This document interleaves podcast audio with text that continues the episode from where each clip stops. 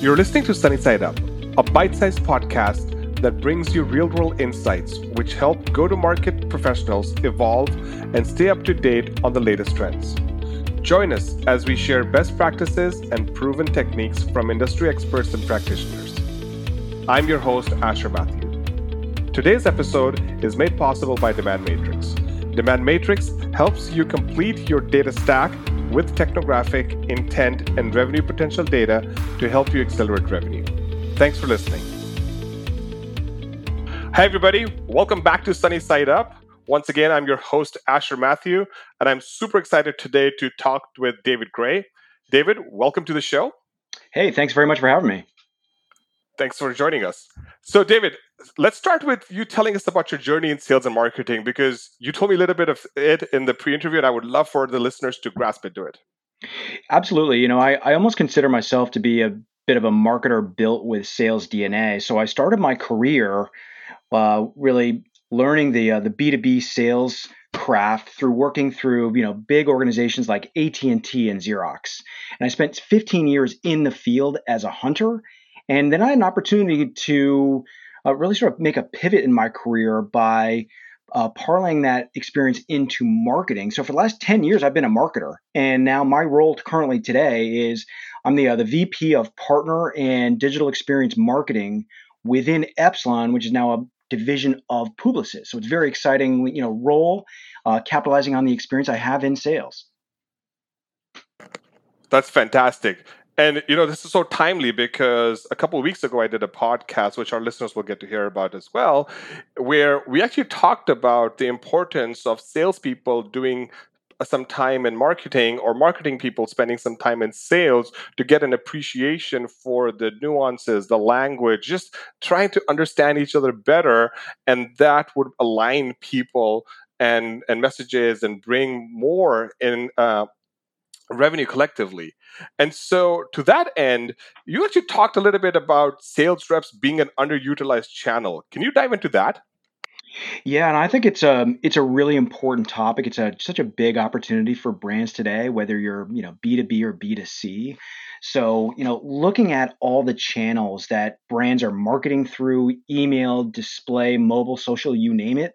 Sometimes brands forget that the sales teams, the sales reps as a sales channel, a marketing channel, may be somewhat overlooked as the most important secret weapon. Now, of course, brands always know that the sellers are the front line. They are the you know the key uh, fulcrum of the sales funnel to close deals. However, if brands are not looking at them as a, a very strategic channel from multiple stages of the funnel, they can almost be looked at as a highly informed marketer while they're selling. And I've I've seen organizations do a good job of sort of enablement and training throughout years and throughout the calendar year, or you see organizations just have a sales kickoff, impart knowledge, and they're just selling throughout the quarter without reinforcement along the way. And it's a big opportunity um, yet I think that there there needs to be a few things that come together in terms of that alignment and and buy-in. So this is great because we actually had somebody who talked about sales enablement from Juniper a three or four podcasts ago. So, and I asked her the same thing. I was said, "Can you just define sales enablement?" Because it seems like that big umbrella word that means something different to every, everybody. So I'm going to ask you to, to, do the same. If you can please define sales enablement in your way, because you just are trying to tell us about a new way of thinking about sales enablement. Sure. Yeah. And you're right. Everyone does have their own definition. I think a lot of the definitions, they, they're almost aimed at the same thing of really building marketing tools and programs that are engaging buyers across sort of the, the, the customer journey and the client facing initiatives. Uh, and the way that I look at it is is by creating advocacy and programs and different um, you know value related um, assets and tools that are going to put reps in a position of becoming a marketer and understanding you know it's not just a white paper it's not just a blog post but really being able to enable them in the field with really, really good sort of marketing muscle that's going to further their relationships, you know, at every stage of the funnel. And it's not, you know, here's another thing. It's it's not just field marketing. I think a lot of these things can somewhat overlap. You know, you've got field marketing, you've got account-based marketing, you've got sales enablement. They're all very much related in terms of content strategy, go to market, distribution, and there's measurement and reporting. But ultimately, you know, the one word that I really love is enablement. If a marketing organization can enable the sellers better in the field, then we've all won together. And marketing and sales are still so siloed. I almost see this as a bit of a missing link. It's kind of a bridge between those two efforts. And if it's done the right way, that should be sort of an always on channel, not just a one off, but something that's always on. Sounds like you have a framework for operation, operationalizing uh, sales enablement. So let's unpack that. Sure. Well, you know, I think we had talked a little bit before this podcast about, you know, what are some of those operational issues?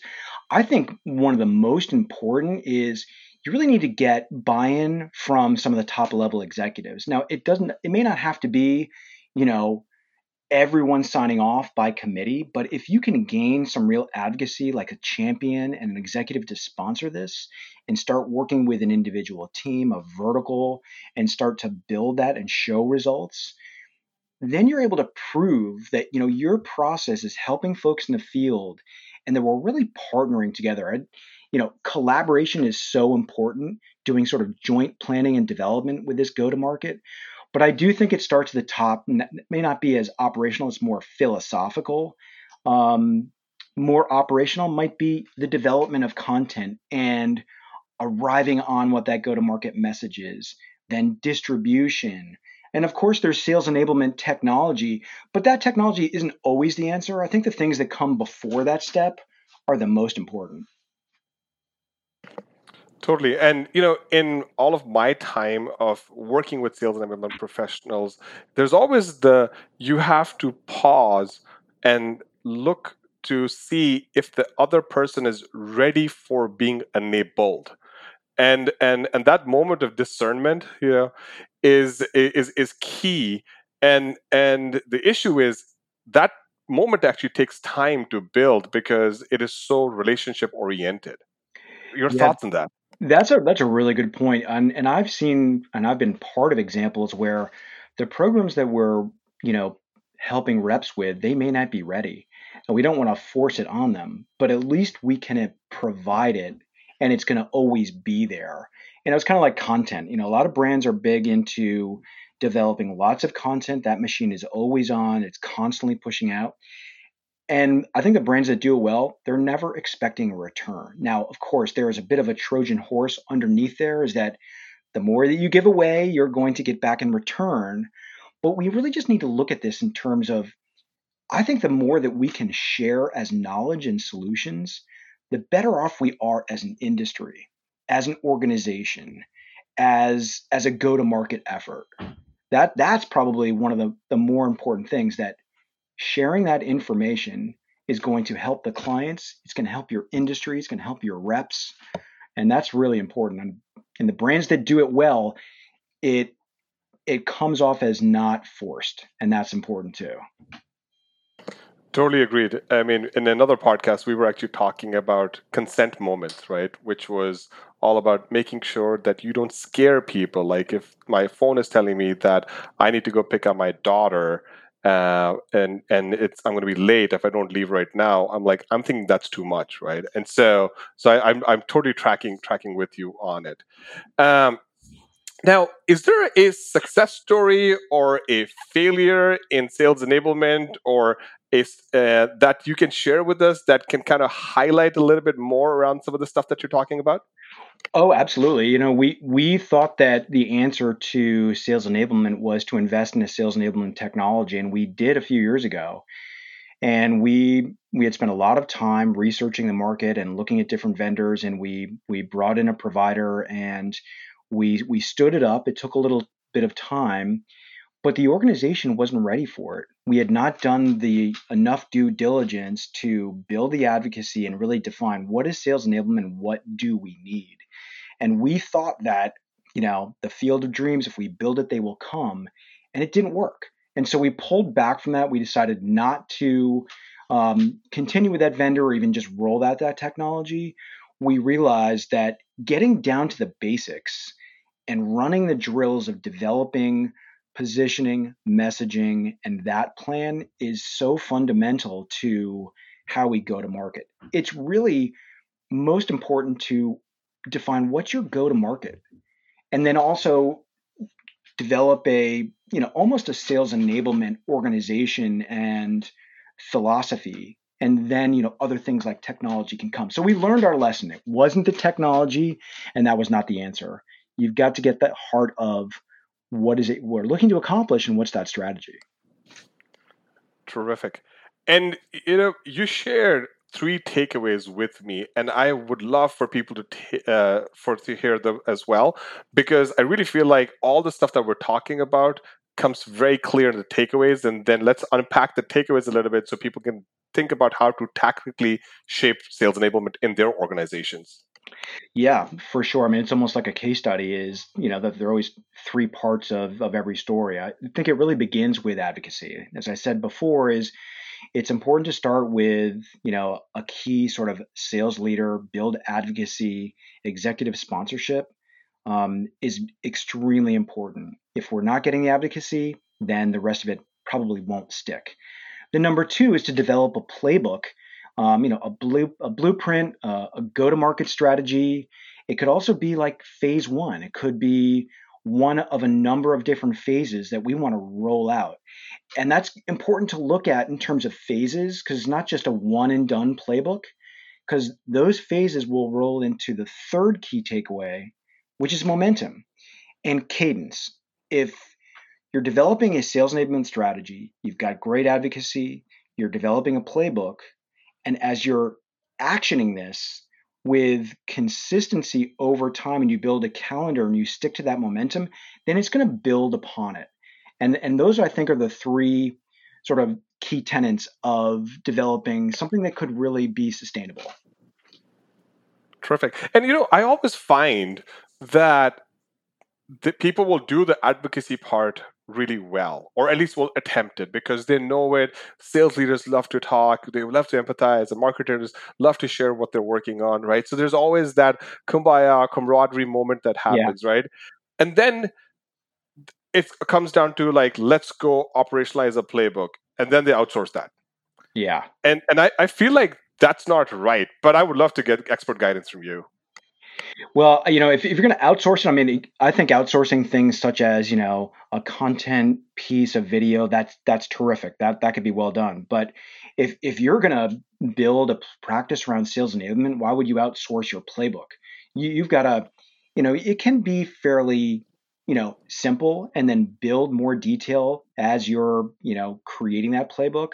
But that playbook's got to come from within. There has to be, yeah, you know, a joint a, it's really a joint playbook that you're doing between sales and marketing. It can't just be, you know, the marketing tower is going to develop the playbook and we're going to roll it out, and then sales, we just assume sales is going to, you know, sink their teeth into it. That playbook must be done with sales together. Terrific. And and uh, and it requires some investment, you know, like there's an investment of time. And on average, what do you think, or how much time do you think it takes to develop a playbook? Or how much time should we give to it? Like, how should we think about the time investment of this thing? Well, there are a few ways of approaching it. I mean, a lot of organizations are going through annual planning sometimes in Q4 and then they're rolling it out in January and then throughout the year you know they're they're executing against those goals you know that that's one approach another way of looking at it is you know kind of an agile process where if there might be a new initiative and we're looking to you know create awareness and go to market around a new solution is to come up with a plan, but realize that we want to get to market in a certain time and let's begin with the end in mind and let's backdate all the steps you need to be able to bring that to market. So you know a playbook could be done you know within um, a month or two but it, you don't have to look at it in terms of okay this is our annual plan for everything. We don't want to boil the ocean. So there may be a few different approaches there Terrific. And I really love that you're honing in on this because I think this is really important. People need to give it the time and and let it sink in and then iterate on it so that it's an ongoing exercise. And I almost look at this as a capability. It's not just a one-time thing. Um, great, thank you for sharing that. Um, and you know, who are like as we kind of bring this podcast to a close, uh, who are two other people that you would recommend that we bring onto the podcast? So, two people that I have in mind. The first one is Jeff Smith. Uh, he's a, a, former manager of mine and uh, a mentor and a friend. He is the CMO of Centrical. Uh, they focus on the employee experience. He's a terrific thought leader. He'd be great to add on here. And then the second one is a guy named by the name of Reed Genauer, and he's the CMO of Smule, formerly of Magisto. He's also a well-known musician from a number of national touring bands like Assembly of Dust and Strange Folk. He's a great thought leader. He has a really good perspective, and he's been on lots of podcasts. So those are two people I'd like to recommend. That's great. That's totally awesome. And so I always end or I list almost almost end with this question because I want people to remember this podcast and take some action out of it. So if we were to convert this podcast to a hashtag, what would you like it to be? Uh, that's a great question. This was inspired from our latest sales kickoff. It's hashtag we're all in sales. And the meaning, awesome. the meaning behind that is, you know, you have operations, people, content, creative, marketing, and sales. Everything that we're all focused on should all be part of a selling journey. We're all here to help the sales engine, and we should all consider ourselves in sales. That's awesome. So, David, if people want to connect with you after this podcast, can they do that? Absolutely. I am on LinkedIn um, Instagram and Facebook. Um, I'm not as frequent on Twitter, but I'm um, located through, you know, David Gray, G R A Y. My middle initial is C. Uh, work at Epsilon, and I'm pretty active within LinkedIn um, as well as Instagram. Terrific. And if it's okay, can people email you? Absolutely. Uh, the best email is probably through either my Epsilon email or Gmail. Would you like me to give those? Yes, please. That would be awesome. So my Epsilon, sure thing. My Epsilon email is uh, david.c.gray, G-R-A-Y, at epsilon.com, E-P-S-I-L-O-N dot com. Or my Gmail is, the longer, is caulkins67 at gmail. That's C-A-U-L-K-I-N-S 67 at gmail.com. That's awesome. All right, folks, with that, we're going to wrap up another episode of the Sunny Side Up podcast where we bring you sales and marketing thought leaders. And so, David, thank you so much for being with us. Thank you, Asher. This was great. We'll see you all next time. Thanks for joining us on this episode of Sunny Side Up. If you like what you heard, please subscribe, rate, and review us. And more importantly, share these insights with your peers.